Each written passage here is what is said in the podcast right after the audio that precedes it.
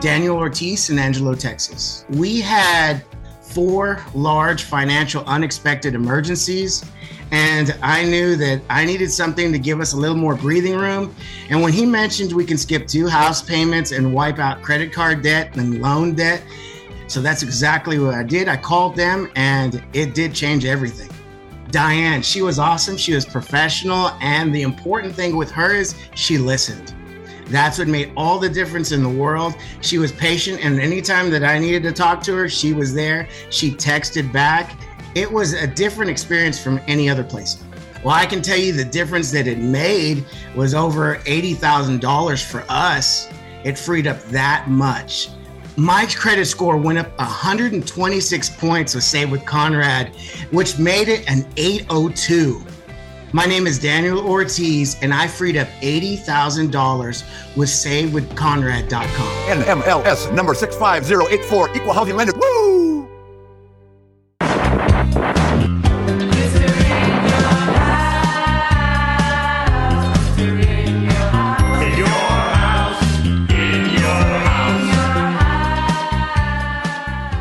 So uh, listen to this, Mick. There's a Superstars taping, and you're going to team with Steve Austin and Faarooq against Bret Hart, Ahmed Johnson, and The Undertaker. Uh, Taker's going to pin you after a tombstone, but boy, what a group that is. I mean, Ahmed Johnson's clearly somebody they've had high hopes for at this Oh, yeah, point, yeah. maybe two years.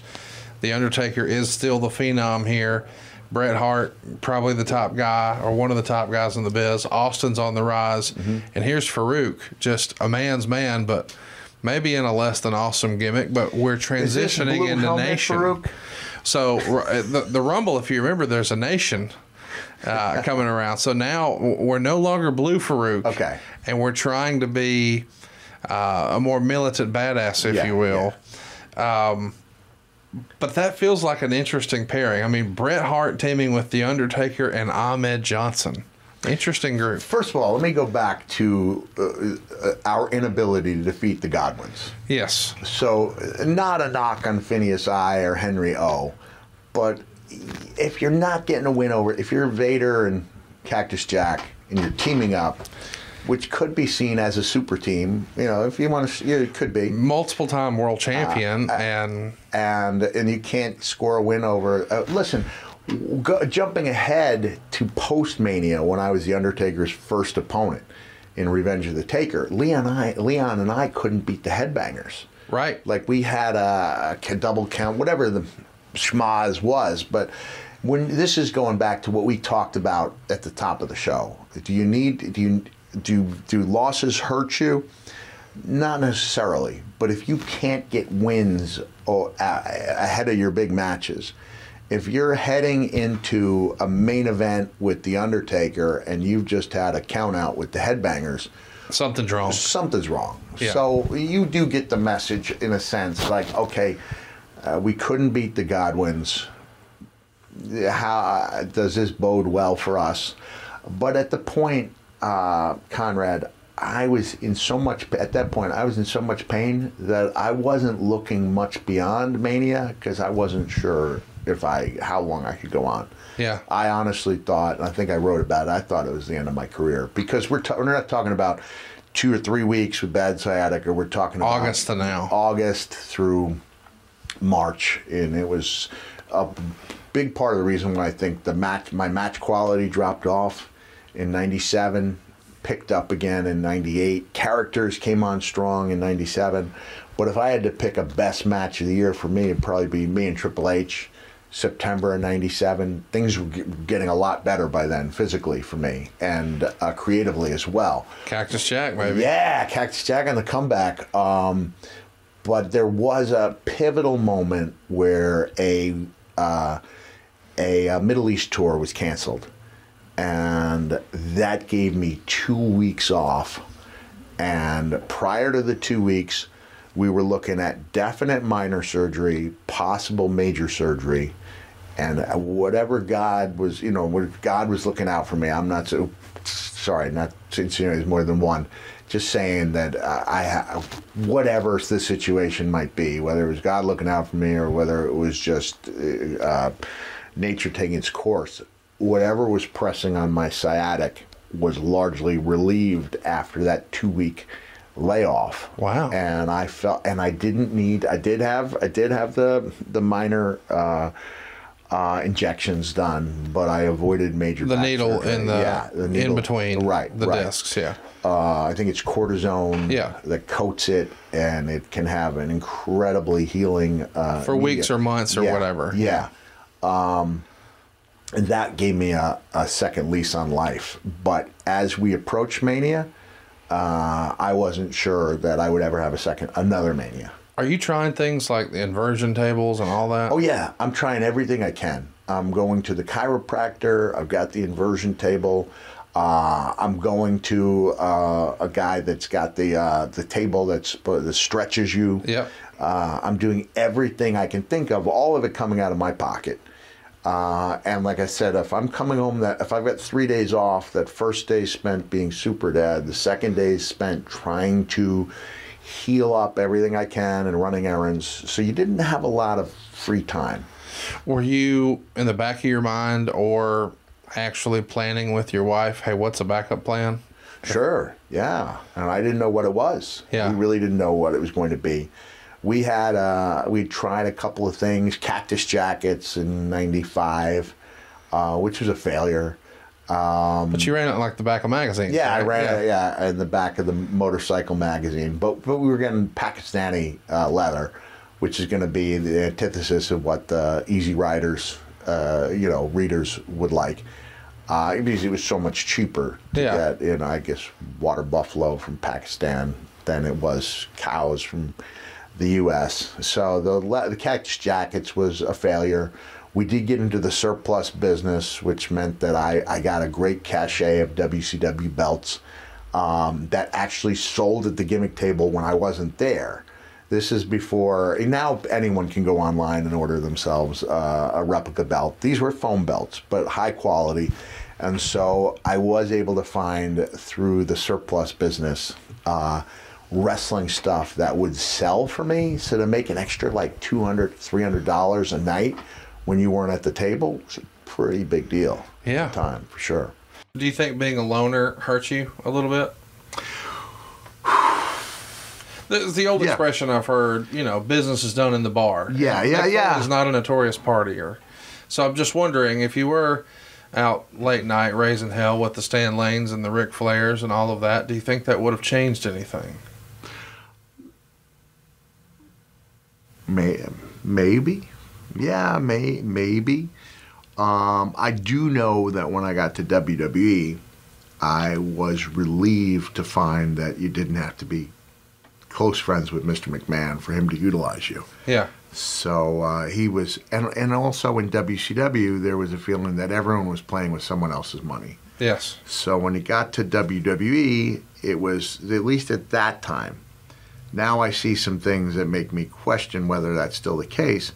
Uh, well, they're a publicly held company, also. So Well, but I mean, guys a- today say, and I think Paul Heyman has done interviews saying now you play to an audience of one.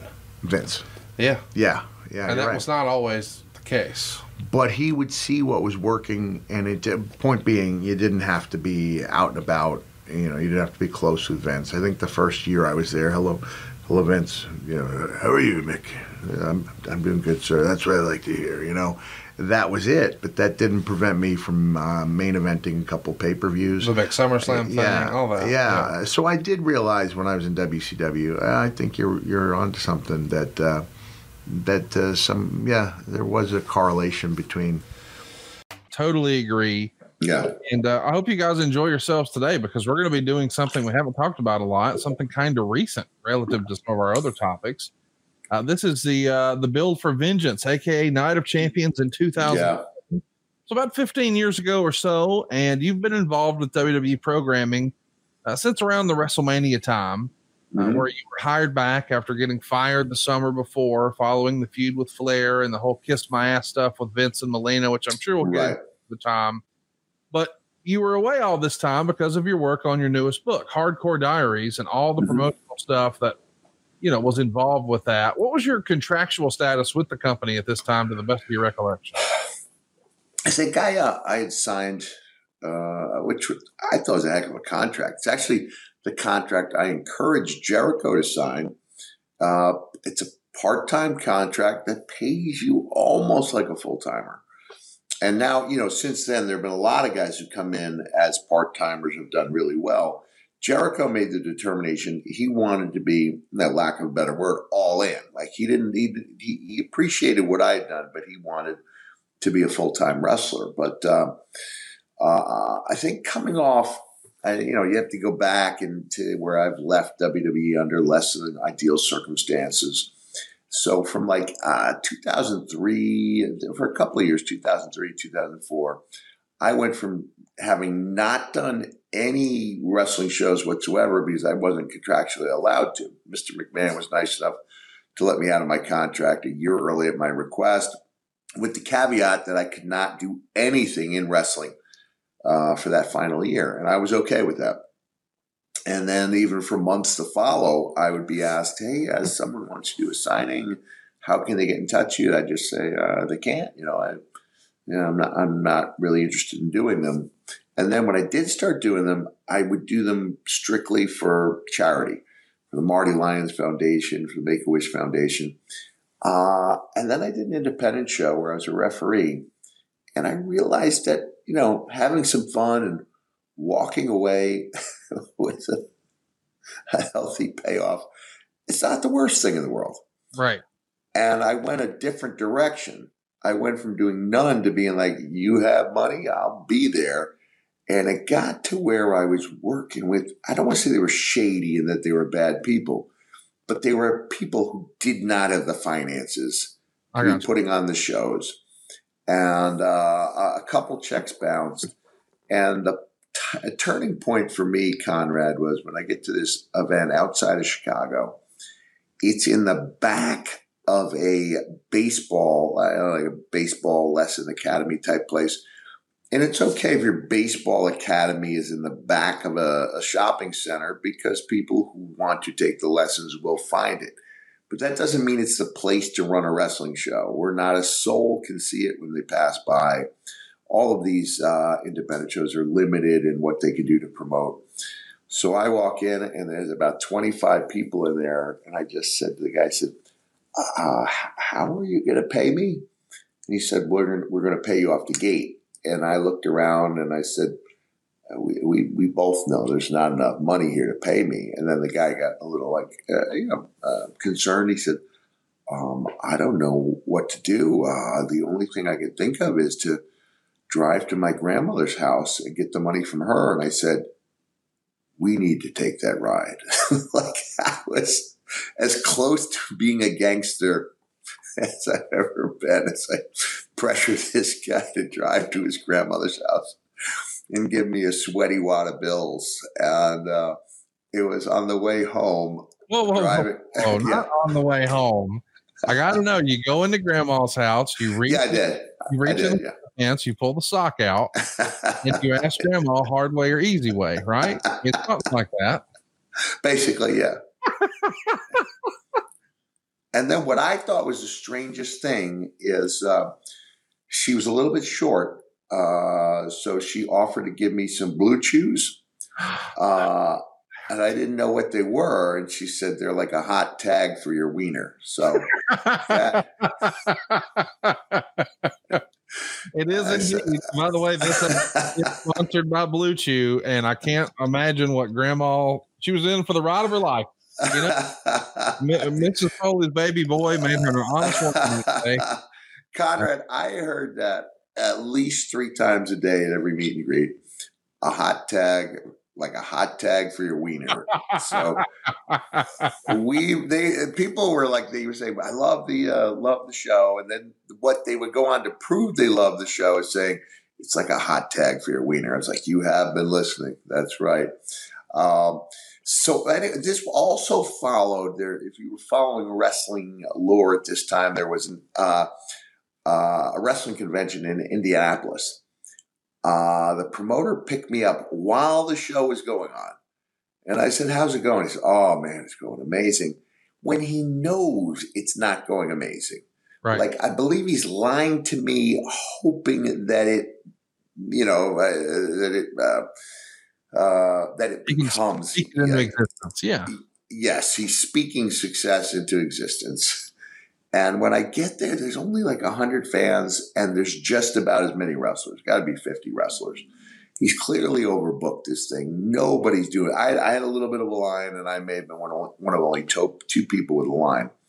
And uh, so when I wanted to talk to him about the uh, likelihood of any of these guys getting paid, he could not be reached because he was locked up in uh, a room, uh, curled up in the fetal position.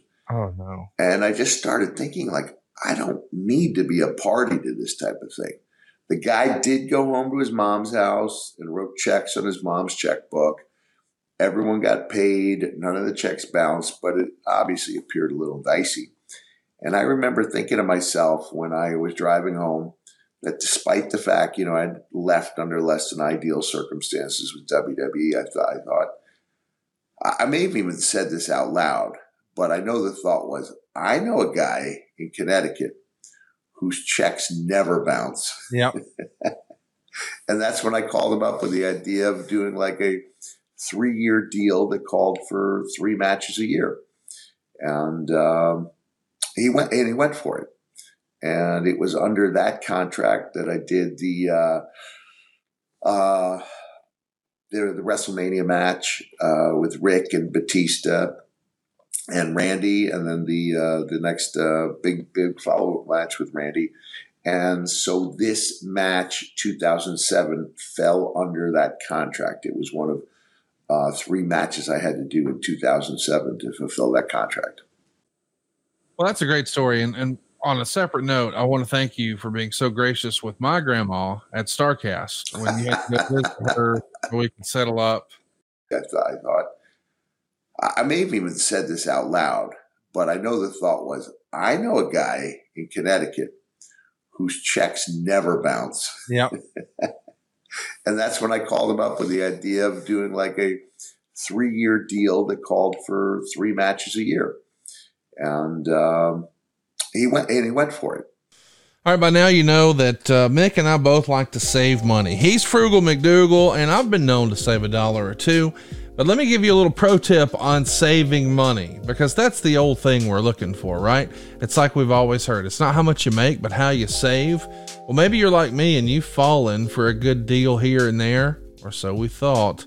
Try it free for 30 days. Well, that's enough time to try it and then completely forget about it.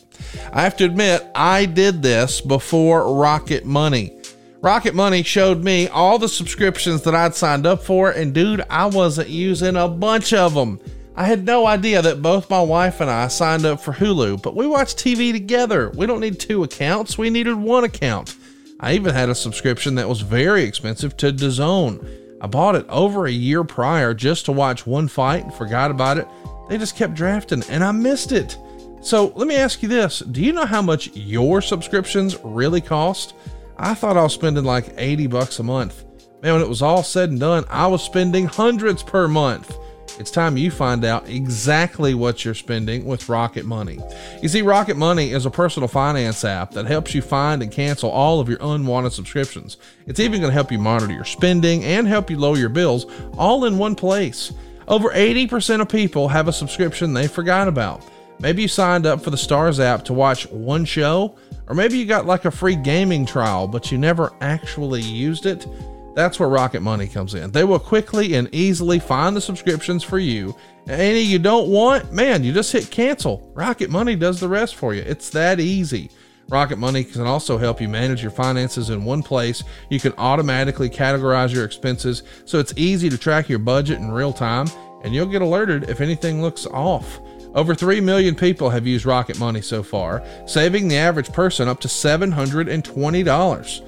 Stop throwing your money away. Cancel unwanted subscriptions and manage your expenses the easy way by going to rocketmoney.com slash Foley. That's rocketmoney.com slash Foley. Rocketmoney.com slash Foley. Uh, the other channel, you've got WrestleMania 10 happening at Madison Square Garden. Two of the greatest Mania matches ever. Bret and Owen get us started, and boy, Shawn and Razor just stole the show with the ladder match. Yeah. Uh, Are you keeping up with what's happening on the other channel? A little bit, yeah, as much as we can. I don't know if we had the, uh, we n- certainly no DVRs. I Right. guess you could record things. Yeah, VHS. Yeah. You could record on VHS. You're catching stuff whenever you can. Uh, I'm, we're not always working on a Monday night, so I'm I'm watching Monday Night Raw whenever I can. Watch the Saturday Superstars whenever I can. So I'm aware of what's going on. I'm reading uh, two newsletters at that time. Torch and Observer. Torch and Observer. Um, and so I'm, at the very least, reading about it. Uh, I don't think I saw that ladder match. Uh, so I can't, I don't believe I saw that Mania for years after. Man, they made magic that night. And kind of, there have been other, there have been other ladder matches. I guess Bret and uh, Dynamite had set the bar pretty high, especially with the, you know, feats of daring. And then, but Scott and Shawn just told such an incredible story that night at the Garden, right? Yeah. Yeah, yeah. Uh, it, it feels like that would have been right up your alley. You know, the um, the use of, of, of, of props and, and, and, and height and I don't know. It just it felt like something you would have said, okay, I can get behind. Yeah, I don't know if I could hang with the modern day practitioners of the ladder matches because there's such such great athleticism. Yeah. You know, I had a few good ladder matches in my day, and even at Mania with me and Funk in '98, Billy Gunn and I took a really cool dual bump off Yeah. the ladder into the dumpster, which certainly felt a lot higher at the time than it looked. You know, and you're crashing down, you hope you're going to make it. You know, there's not much room for error because if you don't make it right into the middle of that thing, you could get your head dinged, Yeah. could get your knees banged up. And so we were both glad to have been in, uh, in one piece. And then, of course, we, uh, we, we'd be remiss if we didn't mention between Super Brawl and Spring Stampede, this is where you lose the ear in Germany. Uh, Oh, it's between. Oh, wait, are you sure I didn't? Oh, between Spring Stampede and Super Bowl. Yes. Okay. Okay. Okay. Gotcha. So uh, check that out in the archives. We've already covered that. But in your mind, when the ear comes off, I mean, there's no way you want to miss a pay per view, right? Right. Now, in this era, you're not getting necessarily pay per view bonuses, are No, you? no. But it's just a point of pride. This is a pay per view. I want to be on it. More of a point of pride. Yeah, that you're not going to miss. Uh, you're not going to miss pay per view because of this, especially because I was so excited about the prospects of uh, of uh, having that capitalized on, and I really enjoyed working with Max. You know, I understood we've talked in the past episode about the ebbs and flows. Yes. I don't need to be on the top of the card all the time. This is a good spot. Uh, we have good chemistry with these guys, but surely the company's going to do something about this. And so I'm on a real down, and, and also just physiologically, it was explained to me. Now your body is not what it was because Right. part of it's gone. So you have it's uh, very common to have to just suffer depression following that because you are almost like mourning the loss of part of yourself. Wow. Uh, as crazy as that sounds. Does it also affect your equilibrium? A little, yeah, it did a little bit. It did a little bit. And I remember I was keeping a journal at that time, and the journal, yeah, it was kind of a downer, you know. Yeah, I wasn't as fun to be around, and I was always, you know, for my younger kids, wow, I was always the dad who wanted to do stuff, and then I become the dad who was laying in bed all day. So I, I think it was a combination of the physiological aspect of losing your ear, but probably more so the idea that they're they're not going to do anything with me You're right, you're right. you know um, And the other channel, um, boy, it's not all roses up there either. So I could see why you maybe felt like, man, this isn't working out the way I hoped. Because in the middle of you losing your ear and they're not doing anything with it, and you feel like, oh, this is probably not the perfect spot for me. Vince McMahon's on trial for steroids. And at that point, all the other territories are pretty much gone. You know, You've mm-hmm. got some small little independent promoters here or there, but as far as making a full time living in wrestling, if you can't do it in WCW and you can't do it in the WWF because maybe things are changing there with maybe Vince going away, you have to, at least in the back of your mind, be thinking, is my dream slipping away, right? you have you have ways to make a living in Japan. Um, guys are still going to Puerto Rico. ECW is a thing and it's on the rise. I can't remember if it was under Eddie Gilbert then or whether when Paulie Paul was doing it Paul, then. okay, Paul was doing it by then. But uh, especially when you know the other company's not interested in you, it is, in Bill Watts' word, a buyer's market. Yes. And I'm a seller, and I have nowhere else to sell my goods. Um, but I'm aware that independents are doing are out there. And I think, you know, based on the fact that I was making 250 a night in 1990, my spot's a lot better. Independent promoters know I'm going to come in and I'm going to give them the best match I can. Yeah. Uh, and I believe I can make $500 a night. So I'm going to be, you know, a grand, a grand a week instead of three grand a week. But I'm doing it on my own, and I'm finding some place to do it away from the cameras of WCW. That was, uh, uh, that was it, definitely entertaining. That thought. Uh, all I'd say largely because of the failure to follow up on what I thought was, A gimme. yeah, a gimme, which is the missing year in wrestling. Talking about Vince, though, were you concerned that, hey, if Vince goes down, that's going to be damning for the whole industry? Sure, yeah. I mean, uh, on on some level, I'm sure some people would say, "Oh, well, it could be an opportunity for WCW," but I tend to think if Vince really went under, man, that Yeah. could have been catastrophic for the whole industry, right? Yeah, no doubt. Yeah, we needed Vince, and guys needed guys in WCW needed uh, another place to go, for the sake. Uh, you know, I, I I always detested that term buyer's market. Yeah. You know, like we're soybeans, or uh, pork bellies. So I never liked that, and I always liked the idea, and still do, that there's some place for the guys, men and women, to go. Flair is going to resign as a booker at the end of February, and not too long after that, you have maybe your first of a few backstage confrontations with Mr. Flair. Uh, you come back after having a, a match and feeling pretty good about it, and then it turns to shock. You write in your book because you run into Ric Flair, who had been waiting for you.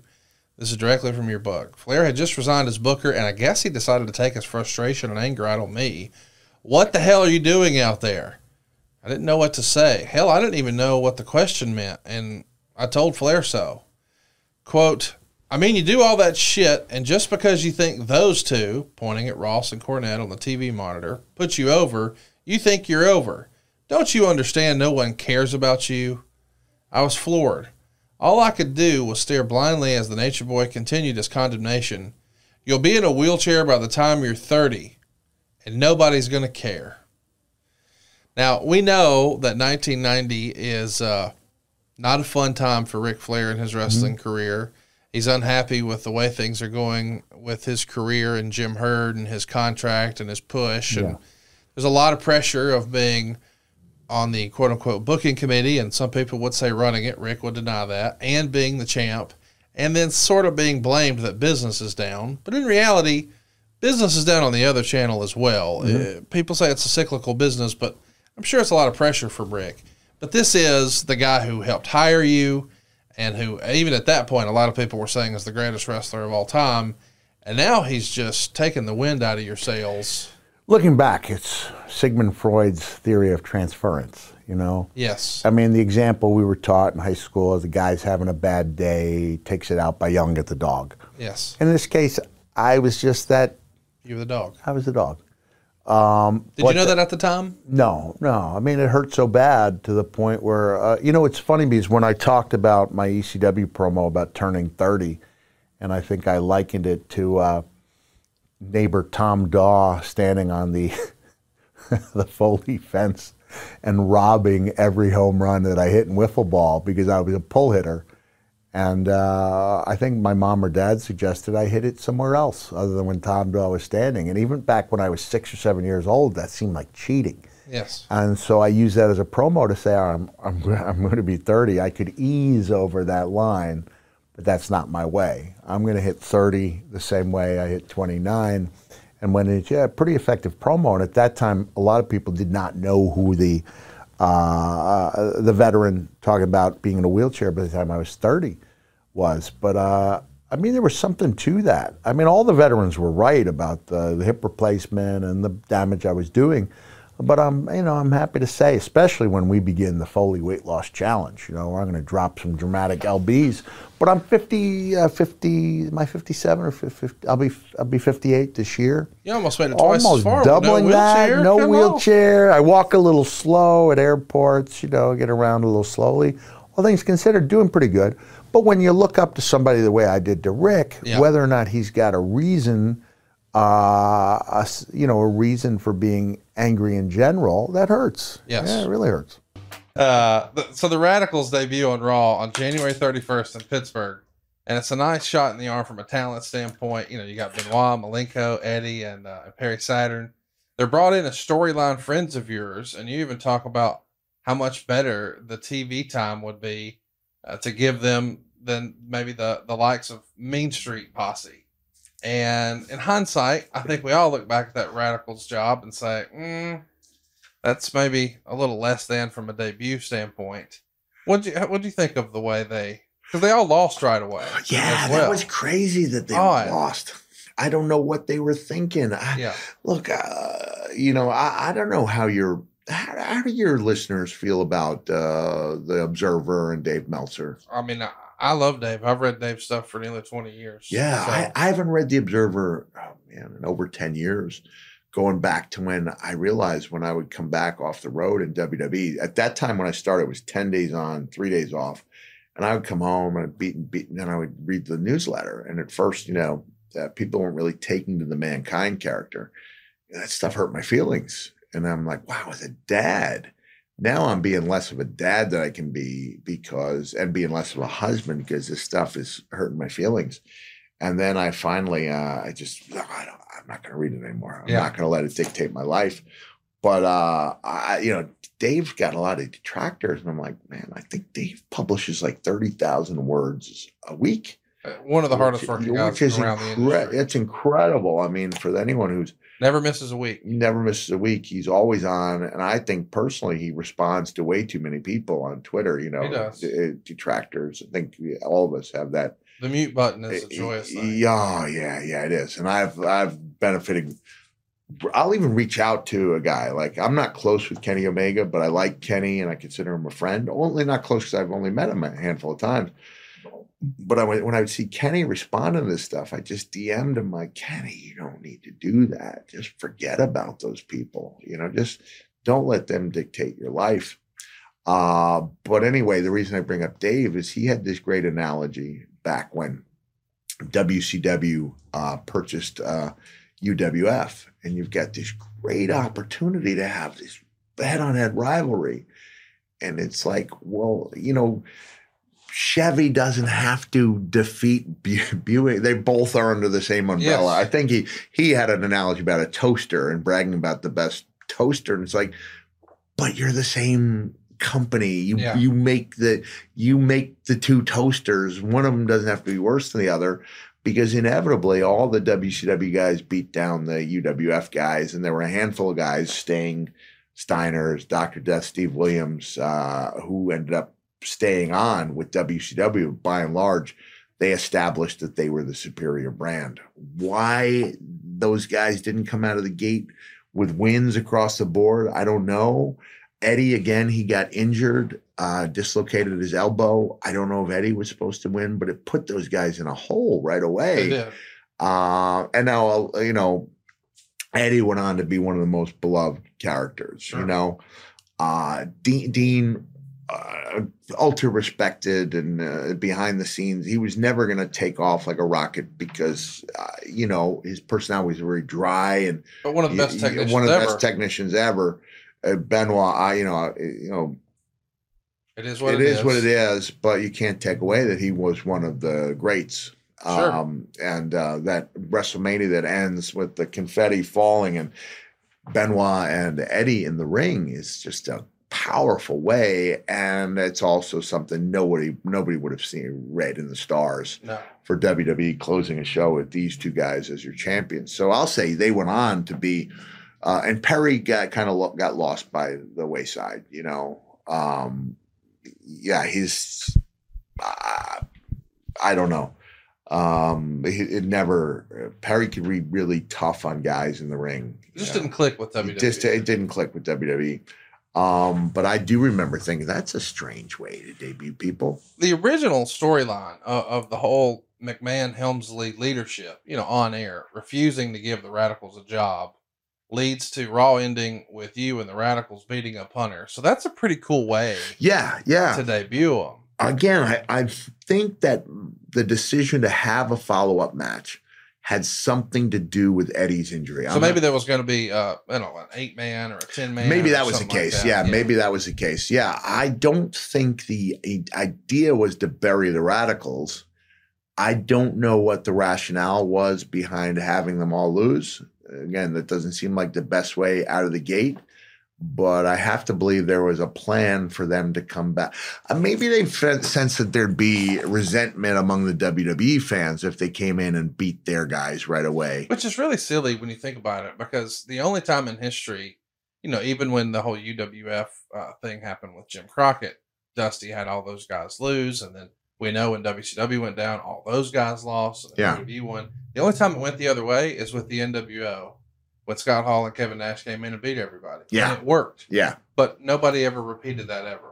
But they work here, so what does it matter? But you would hope if there's ever going to be uh, the the wrestling war, which would be AEW, WWE, that if they could ever, if that ever is in the cards, you know, wrestling fans' dream, that uh, they would be treated, they would uh, be an agreement reached that would be best for everybody. Even when I was a GM of Raw, I think Raw won all six Survivor Series matches yeah, because Raw is it was the A show. the A show, and it was like, whoa, whoa, you know. Uh, there was a, there was heat on me, which I didn't appreciate at all. In that, well, people would tie me together with what they didn't like about the show, and then tag me in those things. I was like, wait a second, so yeah. you guys believe I'm not really the I general run the show? Like, like uh, that's like uh, tagging in Julia Louis Dreyfus because you're not happy with the direction of the country. It's like she portrays the Veep. the Veep, you know, Yeah. or a bit later the president. Like you guys, uh, just use your head here. Like it's a billion dollar company. I'm gonna put that guy with the fanny pack and the flannel shirt and a history of head injuries. I'm gonna put him in charge of it. Only with knee pads. Guys, by now you've heard about BlueChew on our program for a long time. Mick and I are big believers in BlueChew, and we want you to try it. Sincerely, this isn't just for guys who have a problem. This is for guys who are trying to leave a lasting impression, for guys who want to enhance their experience. Think about it as PEDs for your PENIS. BlueChew is a unique online service that delivers the same active ingredient as Viagra and Cialis, but in chewable form and at a fraction of the cost. You can take them anytime, y'all, day or night, so plan ahead or be ready whenever an opportunity arises. And the process is simple, guys. There's three steps. Number one, you sign up at bluechew.com. Number two, you'll consult with one of their licensed medical providers. And once you're approved, number three, you'll receive your prescription in just a few days. BlueChew's tablets are made here in the USA. They're prepared to ship directly to your door. And by the way, it's in a discreet package, so don't worry about the mailman knowing your business, okay? The best part, it's all done online. That means you get to skip the awkward conversations. You don't even have to go to the doctor's office. There's no waiting in line at the pharmacy. It doesn't get any easier than this. And I've never recommended BlueChew to someone and they came back and said, oh, it didn't work.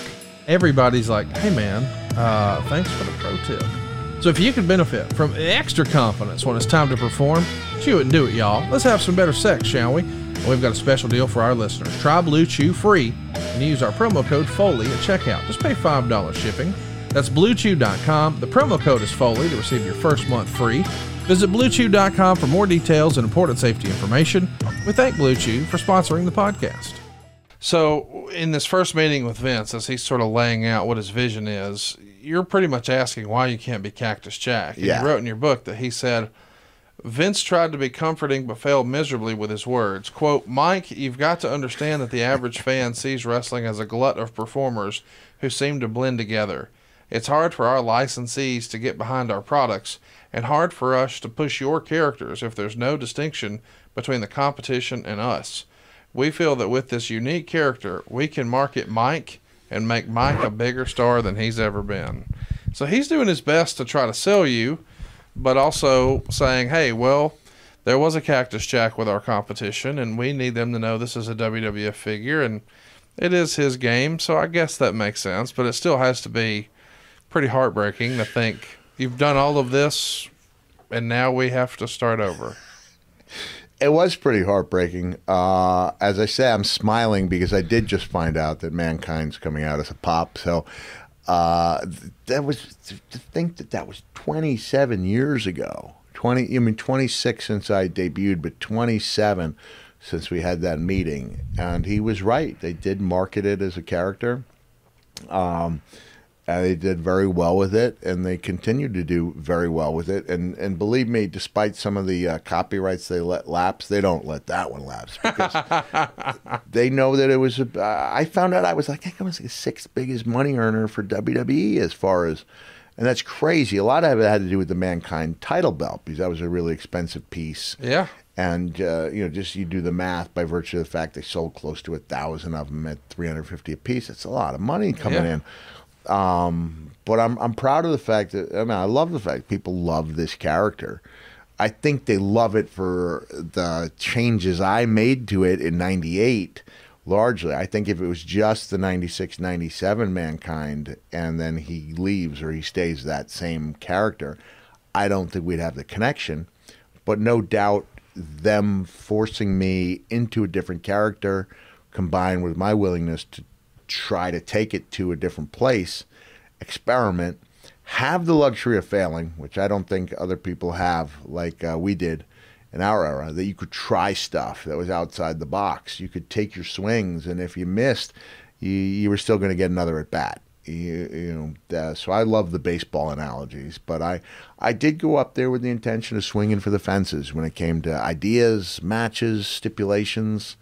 And uh, if I failed, I failed, but I wasn't going down without my best swings. So towards the end of the meeting, you write that uh, J.J. Dillon comes in and hands you the contract.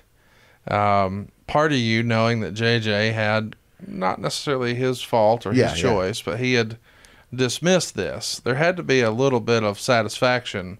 Did you wink at J.J. or was there an acknowledgement like, "Oh, I told you so"? Well, keep in mind, it was still a contract for a guaranteed $750 a year Sure. for five years. So I wasn't in a position where I was winking or nodding to anybody. I I really wanted to prove myself. And uh, I wanted to do whatever I could to make that, that character successful. So, how do you leave that meeting? Uh, you said that you didn't necessarily sign, so I'm assuming you would have said something like, "Well, let me look it over, review it, or what have you." Yeah.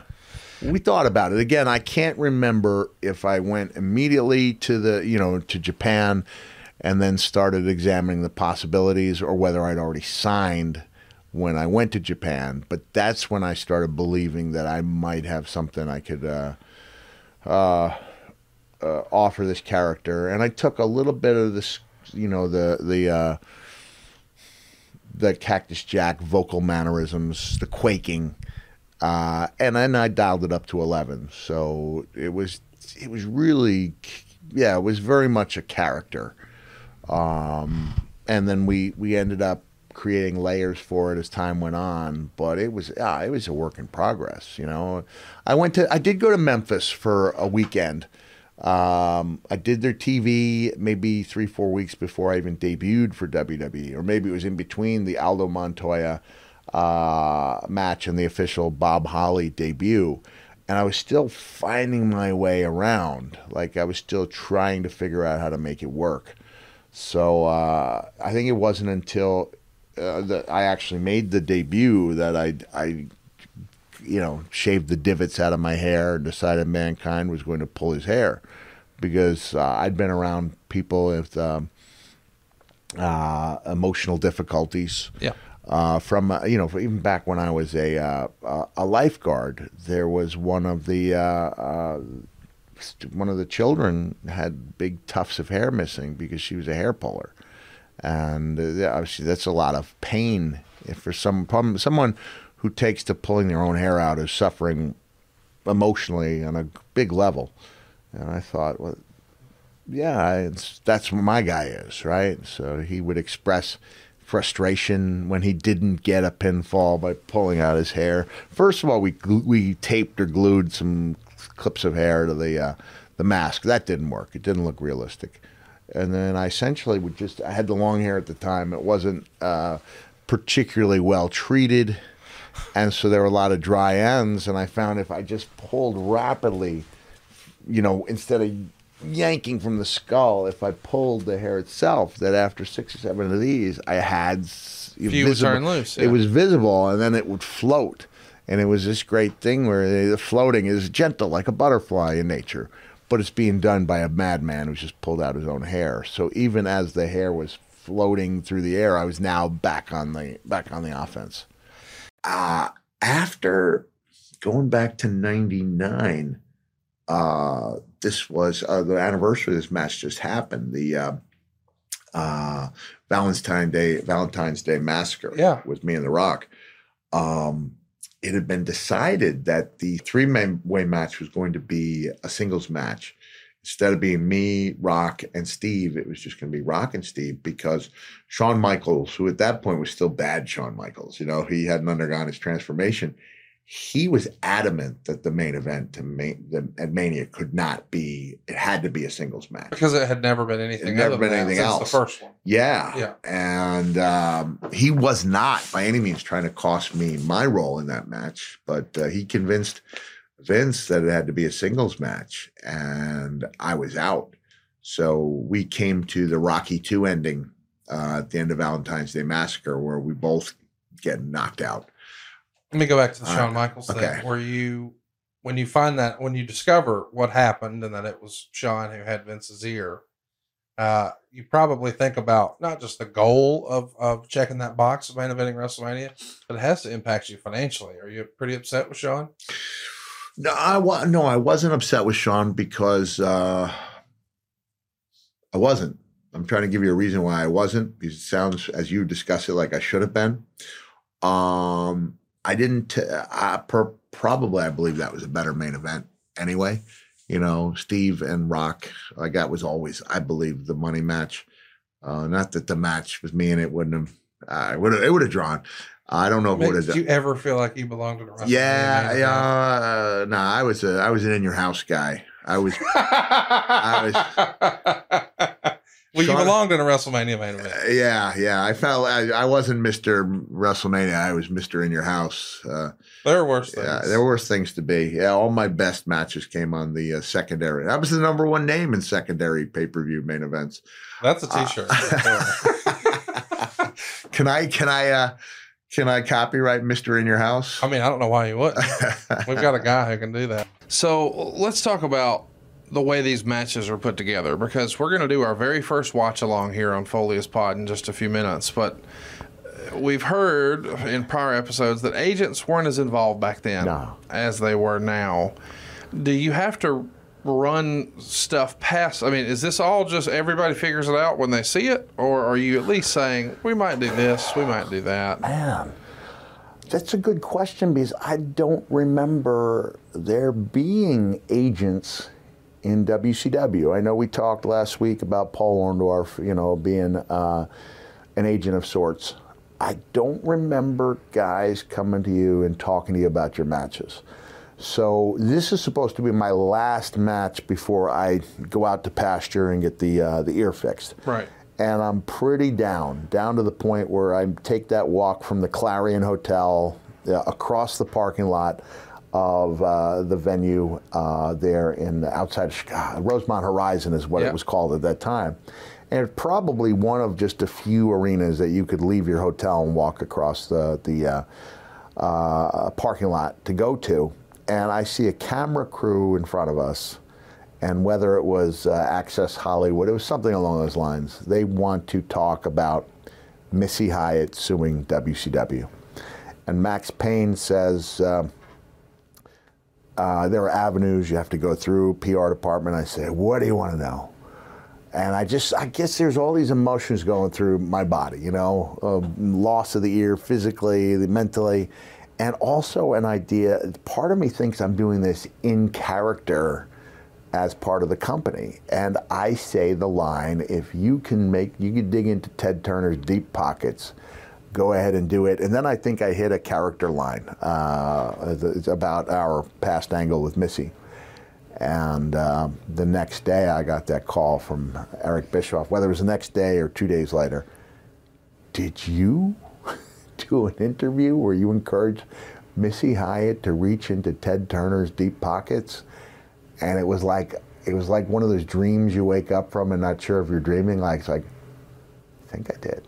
Yeah, I think I, you know, that's clearly a corporate no-no. Yeah. Right. To encourage uh, disgruntled talent to uh, reach into. Ted's deep pockets. Yeah, I just I thought I was in character.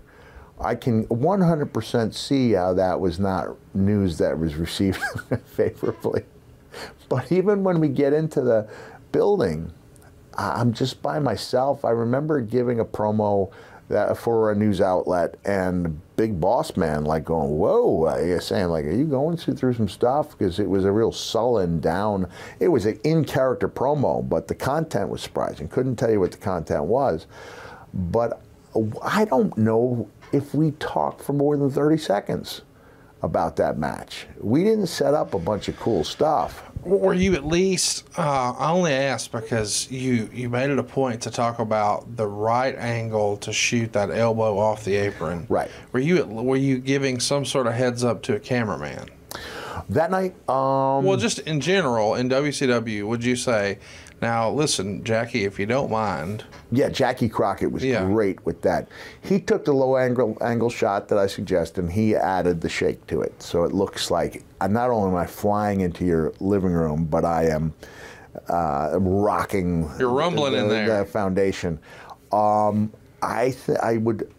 And I was seen as something of a pain in the neck by I, I, Jesse didn't seem to care for my you know and J, Jr. didn't seem to care for it either. Jr. had his own you know he was in there. No one was locked in more. And I'm not. Uh, that's saying me didn't seem to care. Okay, I got it. I got it. I get it. You know when I was trying to tell him what we're trying to get across. Um, wait, Jesse and JR would cut you off? no, no. This is back when I would say this. is What I'm trying to do. I got the feeling that you, they both like to do things, uh, you know, their way.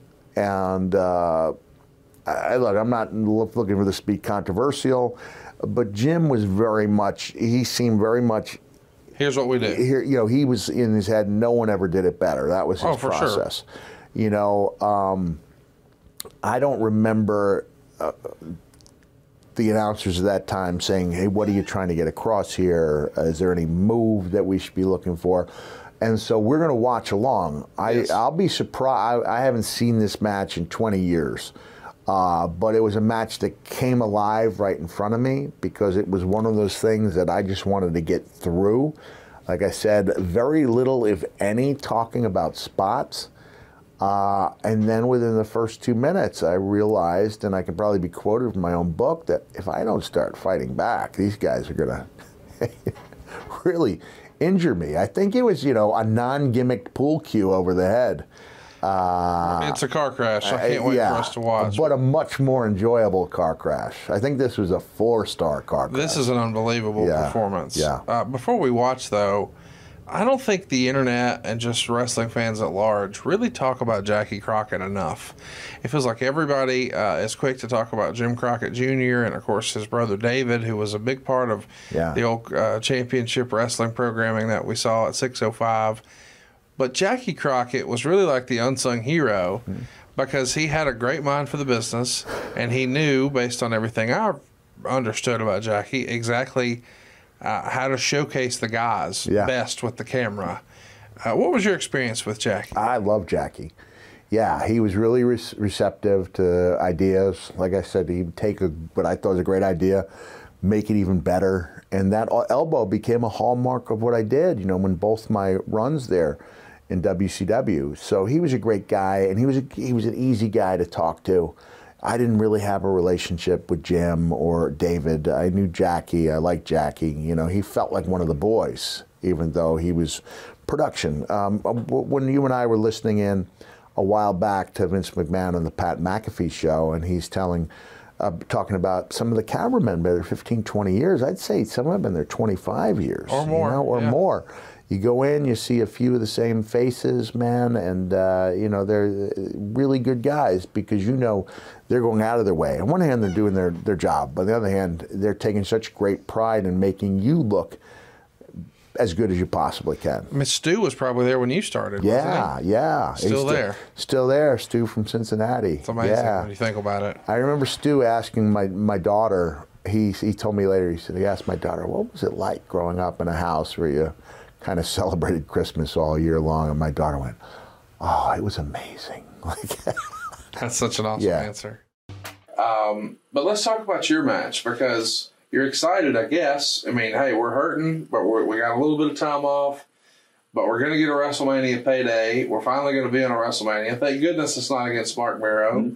But it's a tag match. And not only is it a tag match, it's two heel teams. yeah, That's a little unusual for a WrestleMania match. It's normally a baby face versus Yeah. a heel that's been built for months and months, once upon a time, and now maybe not as much, but you know there's some very capable performers that you're very familiar with. yeah, yeah. And uh, and you know, like Davey's the guy I had the second match in my career with, right? Right. Against the British Bulldogs. So Davey's a legend, and Owen is one of the great workers of his generation. And who can turn it on? He can both make you laugh. Like I said, you know, he'd do these rib matches just to get the boys to laugh sometimes. But he's all business where it counts. The night before was the big angle that shoots this thing up to the stars, which is Owen has worked it out with a plant carrying 12 pitchers of iced tea so that when Owen, you know, I think Owen jumped on stage. Was this 90, 97? I, maybe he jumped on stage because he was the year, he was the Slammy Award winner, made the best out of that situation, really put the onus on everyone who followed up to make their Slammy important, became the two time Slammy winner Carried it to the ring with. carried it to the ring with him, and he said, you know, you know, Davey, you might have two titles, but I've got two Slammies. Woo, you know, I'm, I'm a winner. winner. Woo, you know. And then he confronts Leon. Leon doesn't know that a guy's passing by with 12 pitchers of iced tea. Uh, Owen gives the guy a shove. Over go the 12 pitchers of iced tea. And Leon does makes the worst possible choice, which is he tries to chase Owen because uh, Leon doesn't know it's a rib. He tries to chase Owen. He's not going to catch Owen under any circumstance, No. but especially not when Owen tips a chair over in his path. Leon goes down like a ton of bricks, and at that point, your t- your TV payoff was twenty five dollars. You get twenty five dollars at that time for TV, unless you were in the the dark match main event. Leon was in all these dark match main events and couldn't do them because he had tweaked his knee or hurt his knee. So now I'm stepping into dark show, dark uh, match main events.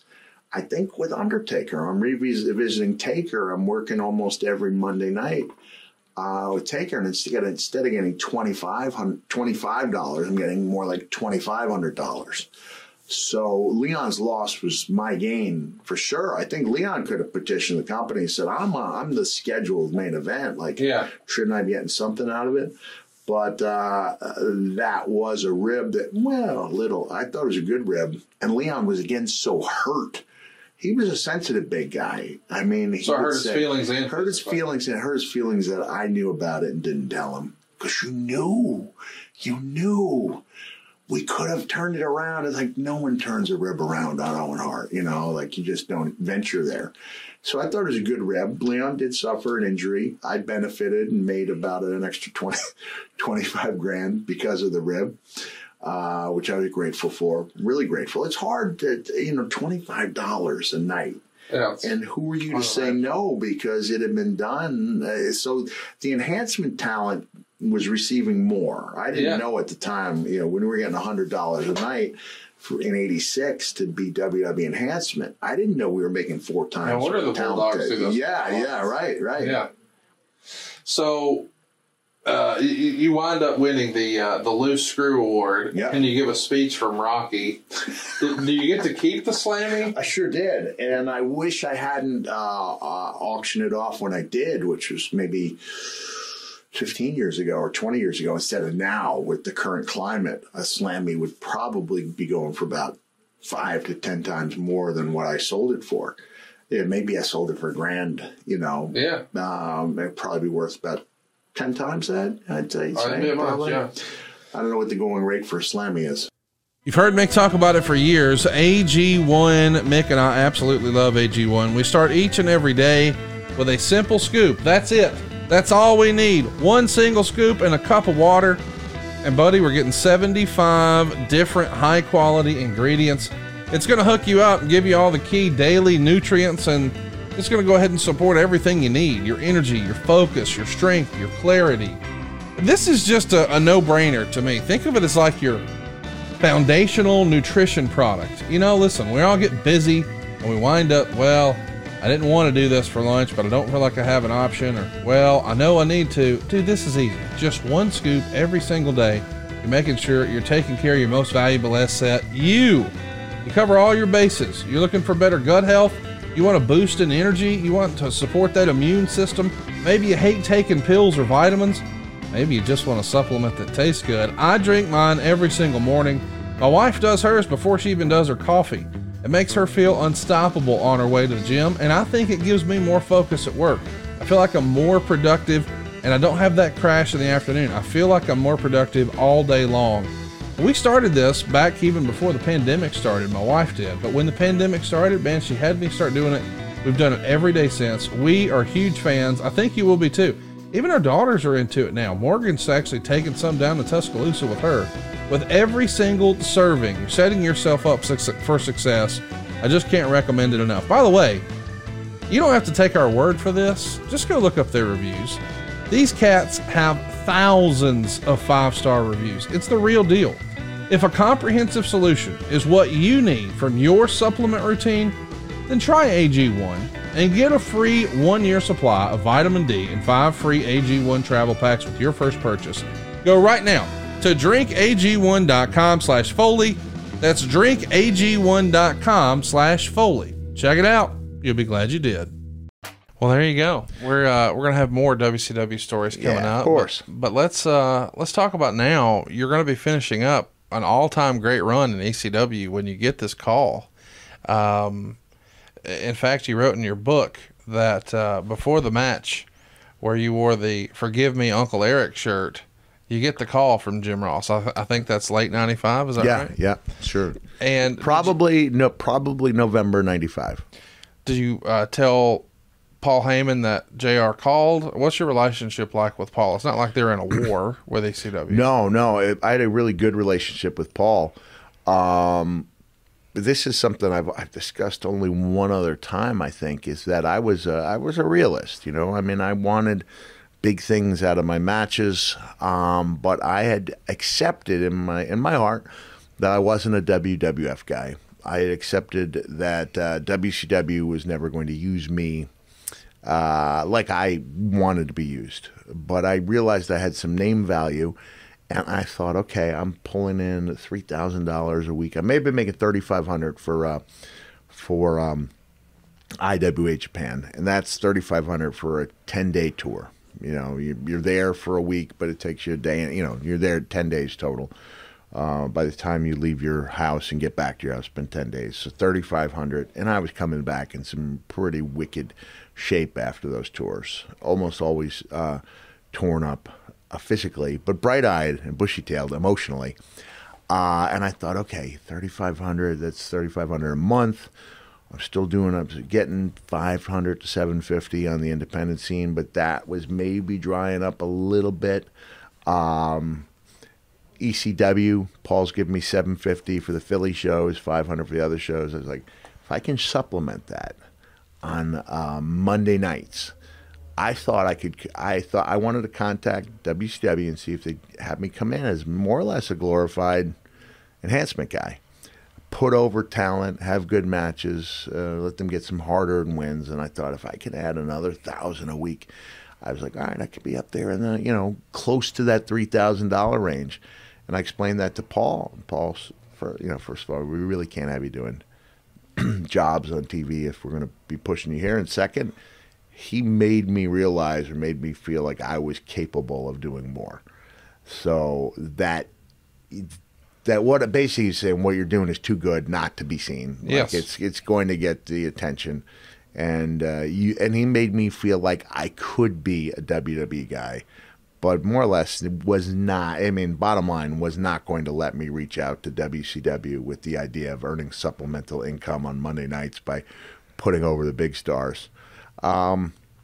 And so, uh, sure enough, I probably within a month or two of that conversation, uh, the call from Jim Ross comes. You know, in my mind, it comes like the day I get home from the King of the Death Match tournament. Like Right. that's the that's the great storytelling way because Sure.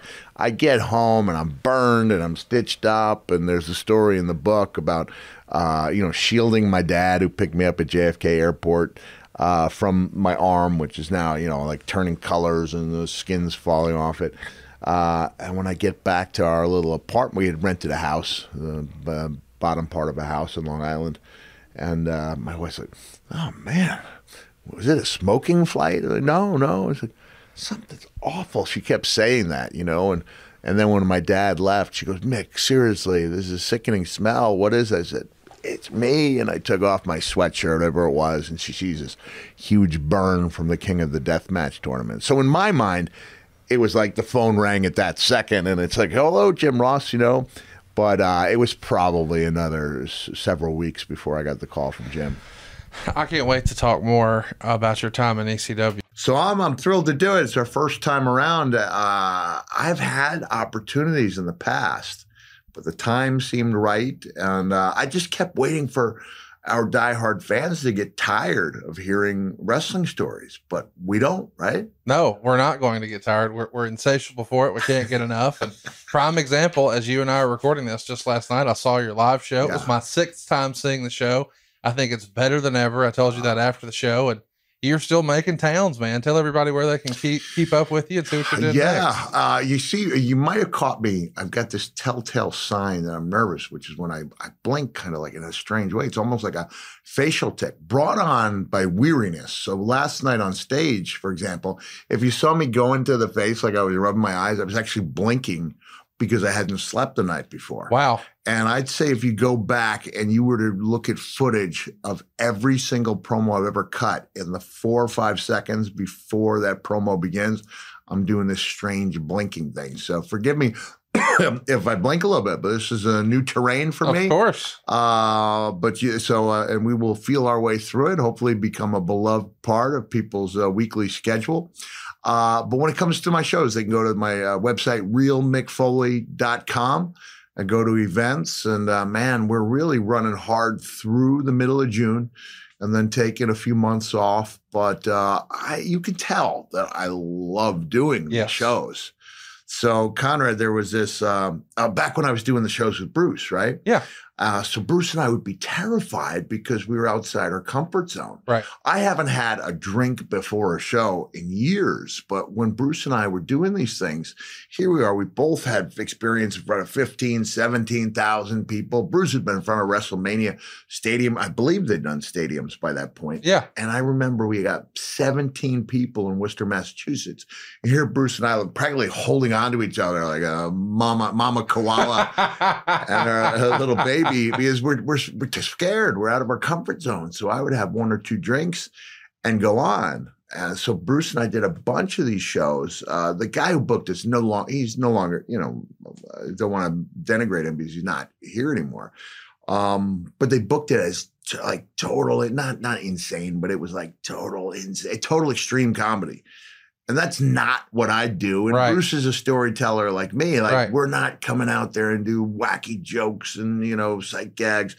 Uh, so it wasn't really a great fit. But it was that idea that you're outside the comfort zone, but you're working on something and you're trying in a different way to put smiles on faces. So now, fast forward uh, uh, uh, several months, Bruce and I are in. Uh, we're at the Hilton in Las Vegas, and uh, it's the big. It's one of the two or three biggest crowds we did of a dozen or shows. We got Wow. about 300 people. But we're in the Ve- we're in the Ve- Vegas Hilton where Elvis used to play. That's where he Wow. did his residency. And they've decided that the VIPs, there's like 100 VIPs, they're going to be to the side of the stage. So now we're down to 200 in a 3,500 seat theater, and they're scattered around. Yeah. So I guess it gave the woman who reviewed the show the idea that nobody was there, and she hit me with one of the. the this is one of the lines that just you know it stung. It said, "The man who used to play to tens of thousands now plays to tens of tens." And it was like, well, first of all, that is true. But it wasn't true that night. Like Right. technically, there was there was 10 Hundreds. Yeah, yeah, hundreds. Um, and I've since come to realize, like, well, that doesn't matter. Uh, last night I told a little story about uh, my son Huey being my elf Yeah. on Christmas Eve and how when we drove away from the house, I said, "Man, I feel like I've had a pay- I've just finished a big pay per view match." And he said, "Dad, like there was only three people there, just one a dad and two sons." I said, "It doesn't matter, buddy. It's about creating that moment that you hope they won't forget." So uh, I I, uh, I try not, you know, I try not to make my show any deeper. It's supposed to be an escape for people It is. relive stories but that one message that i will i will hit on is don't let other people you know decide for you what being a success is so uh, even on nights when there are tens of tens and those do happen i i, I try to bring the a game and uh, i tell people i say man uh, there are certain nights when you get that reaction and you're in front of whether it's 70 people or 100 we had about 170 it was you know almost packed there last night good for was it tuesday night or wednesday night It was Tuesday. Tuesday. Um, yeah, I came out of that with that post show buzz. Yeah, yeah, I remember seeing Jewel perform, and uh, I, I had quoted Jewel's song "Hands." I actually talked about it last night about how I used to wear the bracelet before it broke that said "Only kindness matters," which is a Jewel show. And so uh, my, you know, I remember saying, "Hey, dude, we should meet," and so I say, uh, "Hey, this might sound strange, but I'm coming from an event. I might be Santa Claus." And my wife goes, "Oh, that's the last time she'll ever talk to you." and then Jewel responds with a DM is like, "Oh, like." I think I adore you. Like she loved that stuff, you know, Yeah. the writing the letter to her son, uh, Santa. And so I'm just, I just want to remark on the fact that when the next time I came to see, oh, it was that night, you do the customary, well, nice to meet you. And Sure. after five minutes, you don't want to tell, you kind of know when your, when your time is done. And every time I kept excusing uh, ourselves, me, my, it was my daughter Noelle, my wife, she go, no, no, sit down. So, you know, she basically spent the entire hour with the Foley family. And we walk away thinking, we've got a new friend in Jewel. Right. The next time I, I saw her on the road, uh, you know, was before uh, I bequeathed to her my album collection. So Oh, cool. Jewel has the Jewel and uh, Alicia Warrington, who is Alicia Taylor on NXT. They own the Foley album collection, the Foley vinyl collection, right? What a what a weird world it is, right? Jewel and Alicia Taylor have the Foley albums, but when I came back to see Jewel after the show, she had that post show glow Wow. it was really cool to be part of that. So you see, after all these years, you know, when someone loves performing, they've got that glow about them. And I had that last night. You saw me Oh afterwards, yeah. right? Yeah, you're on I- cloud nine. I couldn't have been happier. Yeah. And so going back to going back to what the woman said about tens of tens, you know, I, I, here's an interesting thing. We might be able to do this on a future show. And I know people tuning is like, ah, so Foley's talking about Jewel and Santa Claus. we want you to be thrown off the top of that cell. We like that guy, and we'll get to that guy. Um, but when I did my my Santa memoir, right, Yeah. knowing full well that this is a very limited audience, and I hedged my bets when I vowed I'm going to donate all of the money to, uh, you know, children's or charitable organizations that deal with uh, Christmas you know, whether it's chi- you know Santa's Elves Incorporated and out of Santa Claus, Indiana, which write letters to uh, children, That's awesome. uh, and also you know, and then a few charities that help uh, the less fortunate uh, during the holidays because that's important. Um, but I also realized it's not like I'm I'm hedging my bets. This is not going to be the big seller where I go, oh my goodness, what did I do? Why did I do that?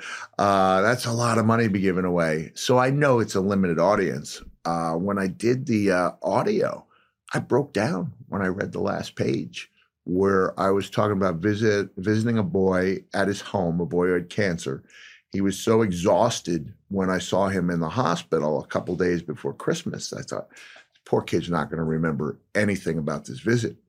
So I said to his mom, I said, uh, would he like a visit, you know, on Christmas Eve? Problem was, Christmas Eve rolls around, Christmas Day rolls around, and uh, there's no answer from the family. So I, I call the uh, hospital. I speak to the head of a, a child life department, and she says, "Well, you know, he uh, family doesn't mind if I say his name. Brandon. Brandon just went home late on Christmas Eve." I said, "Well, see if he'd like a visit on Christmas Day." And the mom gets back to her. She relays the message. Well, they would love it, but it's Christmas Day. And this is where I want people. This is- I know I jump around a little bit. Stephanie McMahon wrote in the uh, in the forward to that book, and she wrote a great forward. She said, uh, "I've known Mick Foley for over twenty years, and all that time he hasn't changed." She used like three words of high praise for me, and she said, "And somehow simultaneously naive, you know, like all at the same time." And then she said, "And if you pushed my hand, I'd say a little strange." And I was so glad that she said that because the wrestling's a home for outcasts, right? Of course. especially the stuff I did as mankind that connected, really connected. Yeah. I was just I was just trying to keep my head above water in the attitude era. Like I didn't know when I decided to make mankind a little uh kinder and gentler Right. that I was connecting with people that didn't feel like they had a place. And so I, if I can uh, spread a message, it's embrace the things that make you strange. Uh, Right. Don't shy away from them. I was so glad Stephanie wrote that because I said to my wife, I said, every positive thing that's ever happened to me has come about because of behavior that could be categorized as strange. Wow. So when I respond to this, you know, child life person, and I say, uh, tell that family there's no place I'd rather be on Christmas Day than at their home with their child. That sounds like the words of a crazy man, right? Right. Uh, so when I said that, I remember there was a little girl named Ursula, and she was born. She loved Santa. I even did a bonus chapter in the paperback the called "The Girl Who Loved Santa Claus." She loves Santa to the point where I would write a letter and like send her a gift for halfway to Christmas, and then you're. I, I'm doing it out of the goodness of my heart, but we all still love the acknowledgement. Sure. And after five days, there's no acknowledgement of the gift. So I said, How does Ursula enjoy a gift? And the mom writes back, We don't know. She won't open it. She carries it everywhere with her. So Wow. it brought her so much happiness just to have it yeah. and uh, uh, that she wouldn't open it. So this girl just positively loved Santa. Wow. And so when I, I did the same thing when I met the mom and I saw how taken the little girl who wasn't supposed to talk, who the parents were told should live out her days in a home because her d- disabilities were so uh, severe, or challenges, I think we call them these days, so severe. So when I committed to doing a visit on Christmas Eve, she said, okay, um, I, I'm sure it'll be a quick visit. Uh, I know you have to be with your family. And I said, the visit may be five minutes, it may be an hour. It will be however long it needs to be to be the best visit I can give to your child. Yeah. And so my wife looks goes, You sound like a crazy man. Like, yeah, oh, I, I do. I do, you know. And if you take it the wrong way, it sounds like there's something wrong. But going back to the behavior is like, well, everything I've ever done that has meant something has come about because of behavior that could be labeled strange. So just fast forward, going back to the, the chapter about the boy in the house, I get there, it's about 6 p.m. And I said in the book, uh, I think I referred in uh, the Have a Nice Day to having a, a list of goals Right. that I wrote down, and how as time went on, I was able to check off almost all those goals. Ma- main event, Madison Square Garden, headline a pay per view that does X number of buys. I know it was 300,000, whatever, like check, check, check, check. And I also had a list of the greatest things I thought I'd ever accomplished. So there was Beach Blast 92, uh, the match with Shawn Michaels in 96, the sit down interview from April 97 with JR. And I said, if I can ever find that list, at the bottom, I'm going to put visit to Brandon's house because I was in the zone that night, right? Like I, one of the best performances I ever did. And uh, there's only five people there. All three women have tears streaming down their cheeks, and there's six people. The, uh, uh, Brandon and his sister, and uh, and the dad. Uh, and I was just on top of the world that night. So when I go to read the the final page, I talk about the goals, and I also talk about being at WrestleMania in Dallas in 2016, and how my first of all I should have gone first. Shawn should have gone second, right? That should have been the hierarchy. Why they had Shawn come out for I don't know. You know, Steve rightfully comes out last. And I know as soon as that glass breaks, not a soul in the place is going to be looking at me. Right? Honestly. And last night I talked about just looking, seeing faces and being able to connect. But now I got the luxury of time where I can look around 101,000 people, even if it was a slight, I don't know. I've heard it was slightly exaggerated. There were a lot of people a bunch of there, folks, a lot of folks there. You have a great way of putting it. And I just looked around and I thought, I've never been in front of a crowd like this before. I will never be in front of a crowd like this again. I'm going to take it all in. Good. I also had the luxury of knowing I was on the no touch list.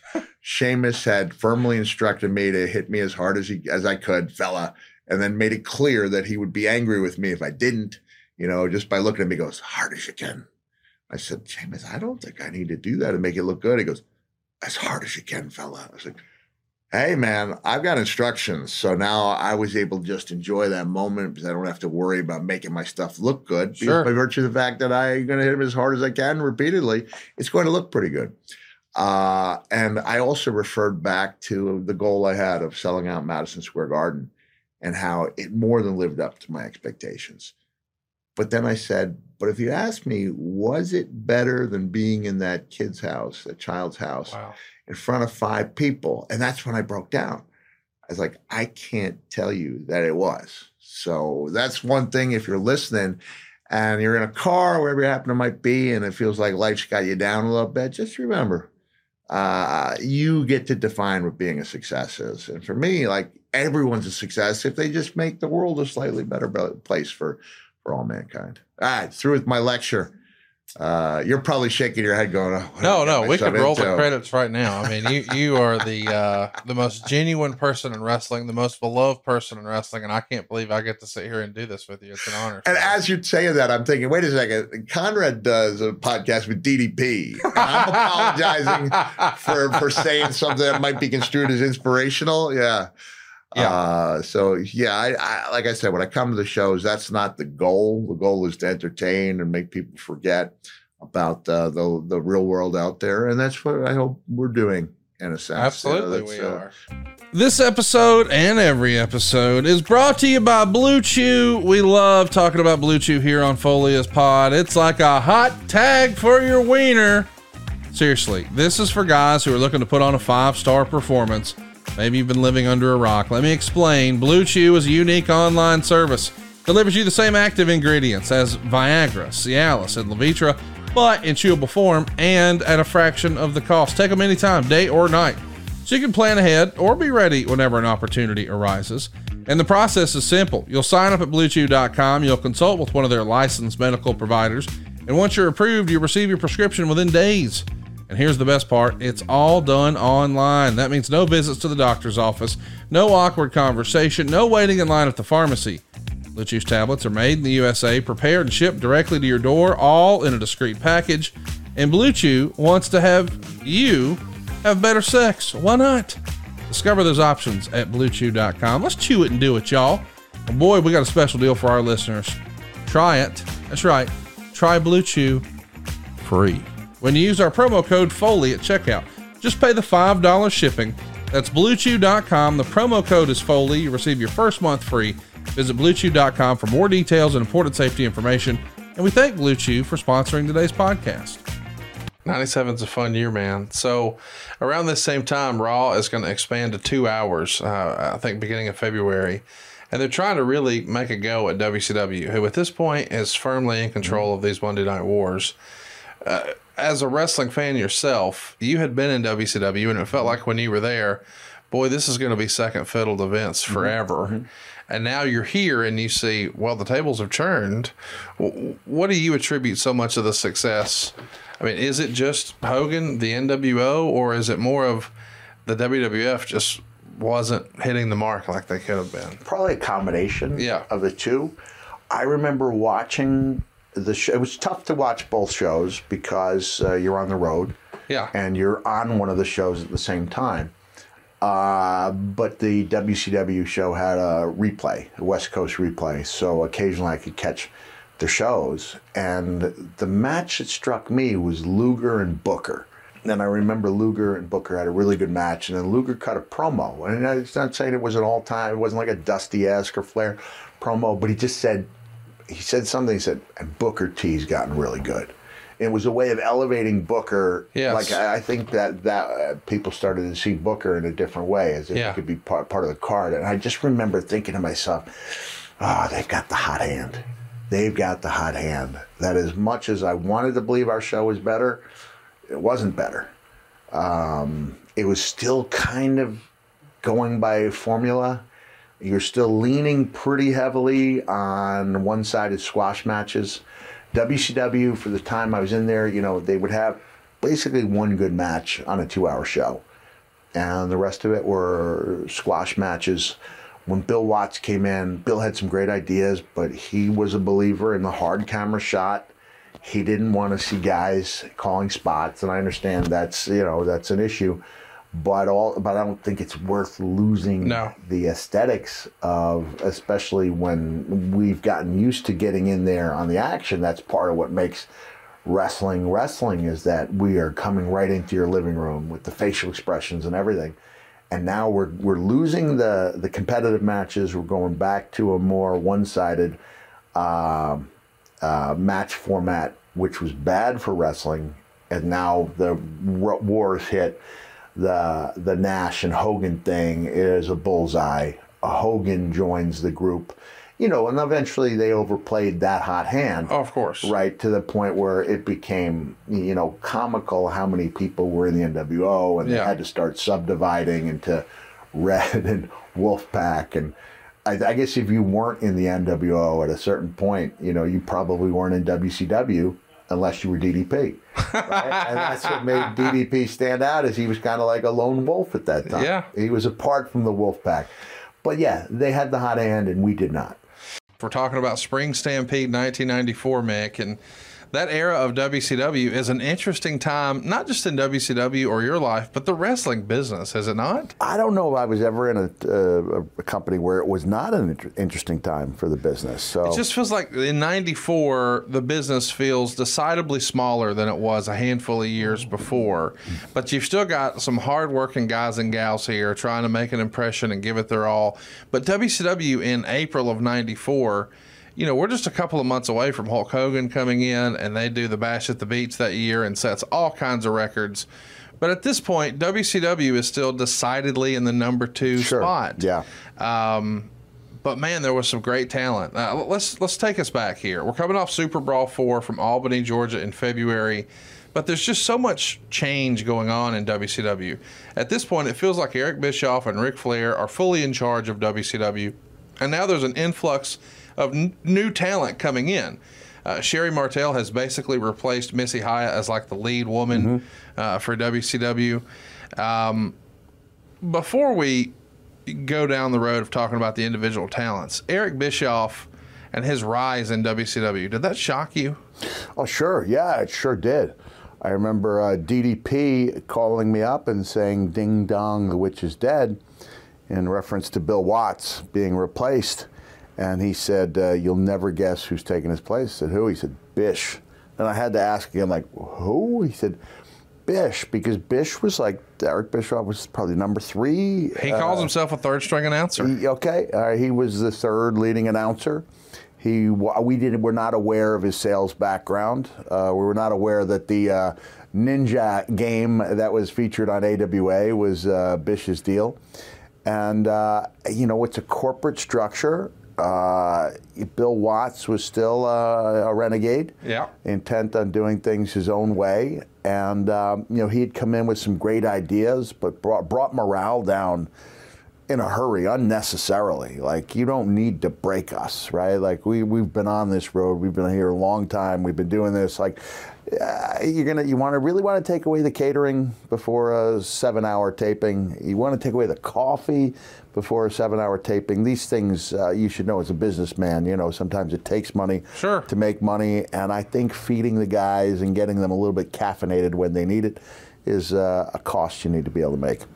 So, Bill Watts, I'm sure we'll talk about him a lot in the future, but uh, what a change to go from Bill Watts to Eric Bischoff. I mean, Yeah. it feels like, and again, I've never met Mr. Watts, but we hear he uh, led by fear and intimidation a lot, and he was from the old school, and now here's maybe a different kind of cat in Eric Bischoff. Did you think it would work? Well, I was uh, I was proud to be a Bill Watts guy. I was glad that he liked me as a wrestler. Um, I think the harshest condemnation I ever had for me is he started to say something and he went, "Damn, I know you're doing your best." So that was as harsh as it got from Bill. And Wow. Bill was in charge when I was having a tremendous problem with uh, uh, whooping cough, hiatal hernia. Uh, I couldn't really put my finger on it for a long time, so I was having trouble just breathing. Wow. I guess you could argue I should have taken some time off, right? Uh, I remember Barry Windham saying he shouldn't be in the ring. You know, I mean, I had like 30 seconds before I just started heaving because I had whooping cough. Didn't know it at the time and shouldn't be out there in the ring, you know, with something as uh, as limited as it is, and you know, contagion wise, it does it does you can catch it. Uh, so I was there with Bill through some tough times. I didn't care for the, the you know the the whole edict about staying until the very end. Yeah. Even when you, you know, I think I quoted Nikita Koloff uh, back about four weeks ago, where there was a group meeting and uh, uh, Nikita raised his hand and said, "Bill, I know how important it is for." Uh, everyone to uh, uh, stay till the end, but there's sometimes we've been on the road for a couple of weeks. We might have a chance to uh, catch a last flight out on a Sunday. Uh, would you consider changing the rules for that? And Bill said, uh, "It's a tough business on families." Okay, any more questions? Let's go. And it was like it just, it just, he didn't even entertain the thought. Yeah. And he also uh, um, called a meeting, and uh, uh, you know, we just, uh, you and I witnessed Mr. McMahon's interview with Pat McAfee, where Yeah. he talked about having no empathy for people who are late. But Bill didn't even have empathy for people who were one minute early. You know, Bill, he locked the door a minute before the meeting was supposed to take place and said everyone else was late. So he was a difficult guy to get along with uh, for everyone. Uh, I got along with him. There were others who did. Uh, and so when I heard Ding Dong, the witch is dead, on one hand, I was like, wow, whoa, Bishogen, that's great. I've got a guy that I know that I can talk to. Um, but on the other hand, I was like, man, I was doing pretty good under Bill Watts. Right. I was doing pretty good. Change is not always a good thing. And I wasn't sure. I was a little uncertain as to what the future would hold. What was your relationship like with with with Bish? Uh, I mean, did you travel together? Did you just spend times together at the show, or did you have a personal relationship? Yeah, like- I, I did have a relationship with Eric. Um, uh, he was friends, like longtime friends with DDP. Uh, DDP was one of my, you know, my closest friends, and Eric Bischoff was a guy I talked to frequently, guy I considered a, you know, a good friend, and so it w- was going to be really unusual that you could just call up the boss and uh, and ask questions, you know, and, and in short order that was no longer the case, you know. Eric really uh, rose to the occasion, you know, Yeah. became a, a corporate guy, changed the face of the business. Uh, you know, made his mistakes along the way, which I, I know he's, uh, you know, uh, taking responsibility for, but also uh, uh, was a forward, outside the box thinker who did change the face of wrestling. All right, I think you're probably about my age, and let's face it, as we're getting a little older at 42 years old, after a night with drinks, I just don't bounce back the next day like I used to. So I find myself having to make a choice. I can either have a really great night or I can have a great next day. That is, until I found ZBiotics. You see, ZBiotics pre-alcohol probiotic is the world's first genetically engineered probiotic. It was invented by PhD scientists to tackle rough mornings after drinking. Now, here's how it works when you drink, alcohol gets converted into a toxic byproduct in the gut. It's this byproduct, not dehydration, that's to blame for your rough next day. ZBiotics produces an enzyme to break this byproduct down. You see, it's designed to work like your liver, but in your gut where you need it most. Drink ZBiotics before drinking, drink responsibly, and enjoy the night with confidence. The first time I tried ZBiotics was hanging out with Eric Bischoff. We were uh, hanging out. It was a podcast movement a few years ago, and we knew we were going to uh, have a little fun. So we said, hey man, let's try this. We had some samples, and bam, I was having a great time the next day. And I had a great time the night before. It was like I was 21 again. Now, every time I have a ZBiotics before drinking, I know it's going to make a difference the next day. Even after drinks the night before, I know I'll be able to wake up early and record a podcast for you guys. And I have to admit, when I first heard about ZBiotics, I was a little skeptical because, man, I grew up thinking, oh, you just need to drink a bunch of water. That ain't it, man. You need some science to break down that toxic byproduct in your gut. You need this genetically engineered probiotic. I'm talking about ZBiotics. I put it to the test with a little vodka water, and I put it to the test with maybe one too many Miller Lites. I am 100% convinced that actually works. And I'm telling you, this Labor Day weekend right around the corner that's coming up before you know it, you need to stock up for the long weekend. Make sure your friends and family know to do this before. So if you're hosting like a big barbecue, maybe you guys are going to the beach or getting out on the lake, order some ZBiotics, especially if it's going to be a fun weekend. Make sure everybody has one before they start drinking. Now drink responsibly, y'all. But the next morning, it's going to be a great day. Savor the moment. Let ZBiotics do the rest. Go right now to zbiotics.com slash Foley to get 15% off your first order when you use Foley at checkout. ZBiotics is backed with a 100% money back guarantee. So if you're unsatisfied for any reason, they'll refund your money, no questions asked. Remember to head to zbiotics.com slash Foley and use the code Foley at checkout for 15% off. Thank you, ZBiotics, for sponsoring this episode and my fun weekend. Are, is there a mystique to WrestleMania at this point? I mean, you've wrestled in stadiums, you've wrestled in explosions. You've, I mean, at this point, there's almost nothing you haven't done. But WrestleMania is still WrestleMania. Yeah. You know, here you are, Chicago or the suburbs of Chicago. It might not be the main event. It might not be exactly what you pick. But do you have any sort of mania jitters? I'm just trying to get through it at that point. I'm just trying to get through it. I'm just, you know, I'm not swinging for the fences in this one because I just want to have a good match. And I looked through the match about three or four years ago, and it was a good match. Yeah.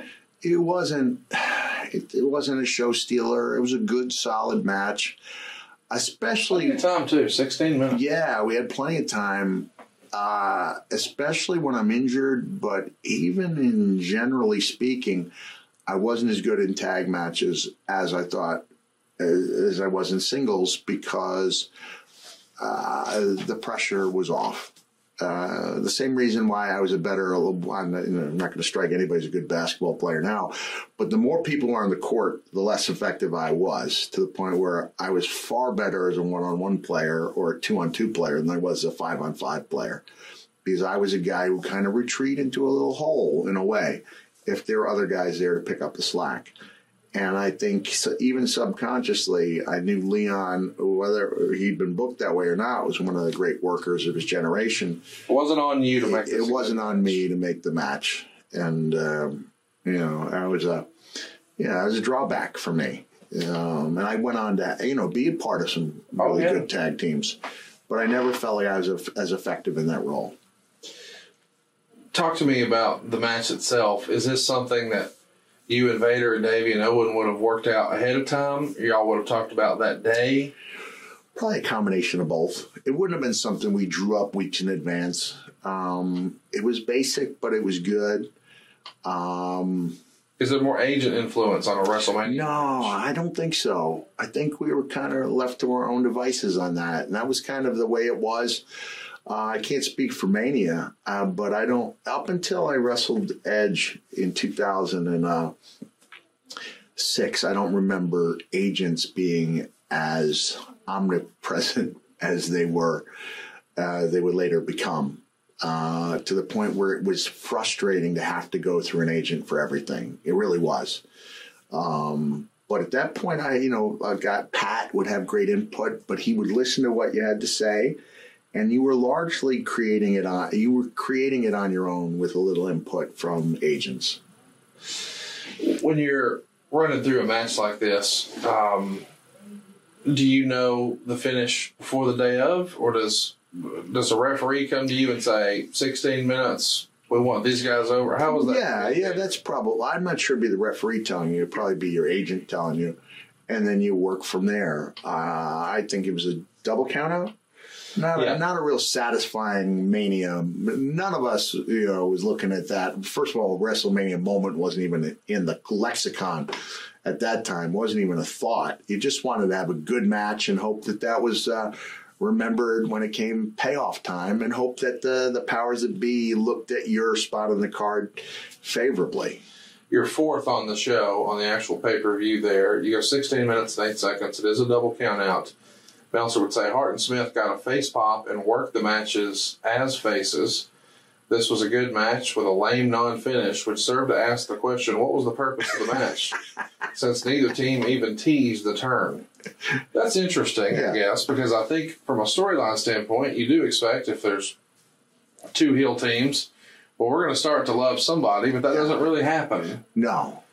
But I guess it would have been really difficult to think about Vader and Mankind working as baby faces. Right. And I think the idea at that time was for Leon and I to, I think we were forming a tag team with the idea that it would break up and be the feud that it should have been in WCW. That was what was in my mind at the time was that we were going to work singles together, which I was all for. Because you knew you could have a great match with Yeah, them. And you yeah. probably thought, I can help make people believe in Vader again. I thought, yeah, Yeah. yeah. I thought I could.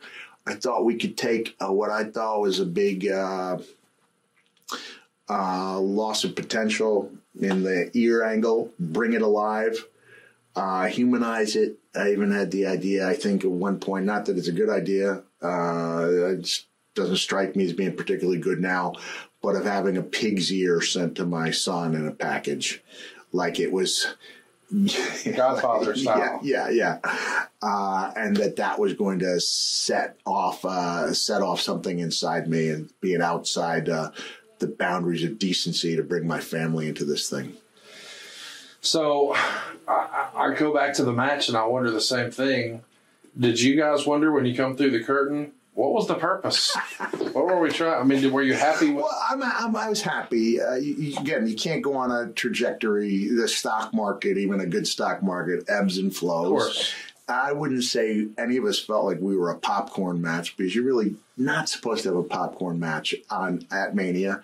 On a 16 minute one. Yeah, yeah, exactly. But I felt like we did what uh, it felt good. Yeah. It felt, I was happy. Again, I was really hurting, and I was happy to get out of there in one piece and just put something respectful up on the board, respectable up on the board. You think Vader, Owen, Davey, everybody was pretty happy with the match when it was over? That's the way you remember it? I think so.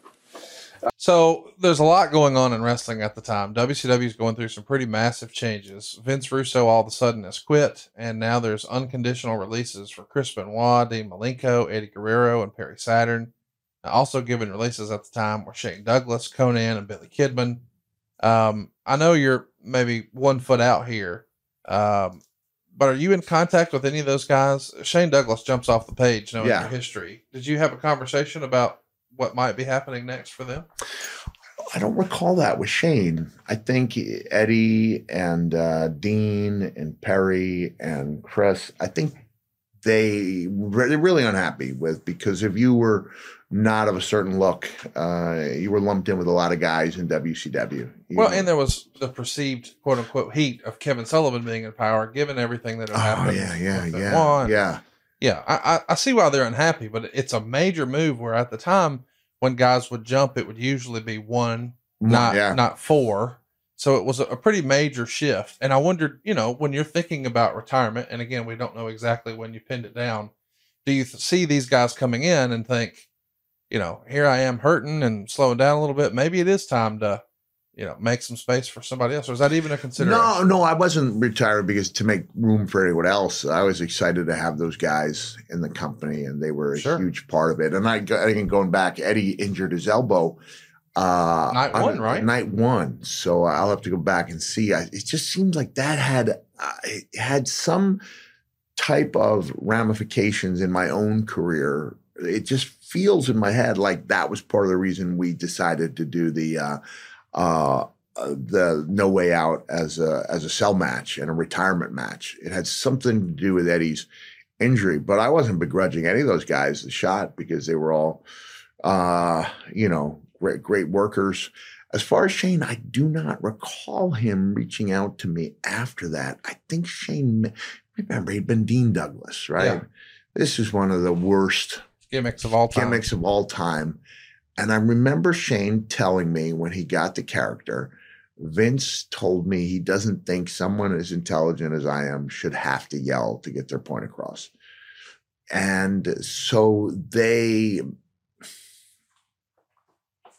the Shane Douglas we saw as Dean Douglas was the worst possible interpretation.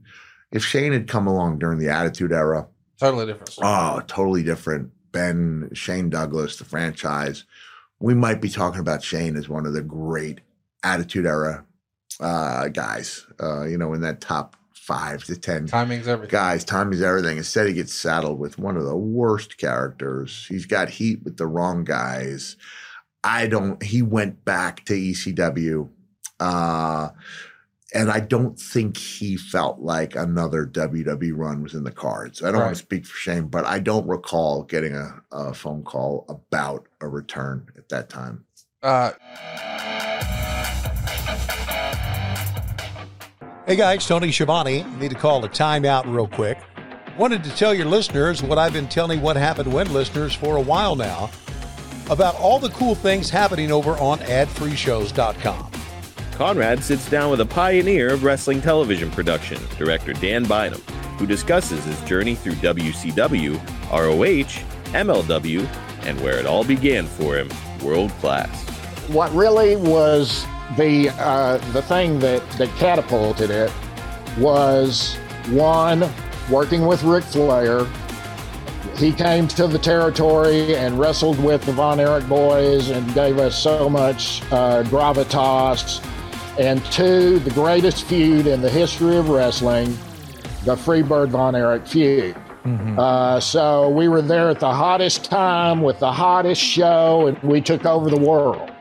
The Yeti, Ron Reis, sits down with ad free shows members to talk about his infamous night at Halloween Havoc and how it was received by the boys in the back. Oh no, I remember like Arn Anderson told me that that was the drizzling shits, and Dusty Rhodes was like, "That was the worst thing I've ever seen." I'm just like, "Hey, thanks." That's just a small taste of what we got waiting for you. With four levels to choose from, see for yourself why Ad Free Shows is the best value in wrestling today. Sign up now at adfreeshows.com.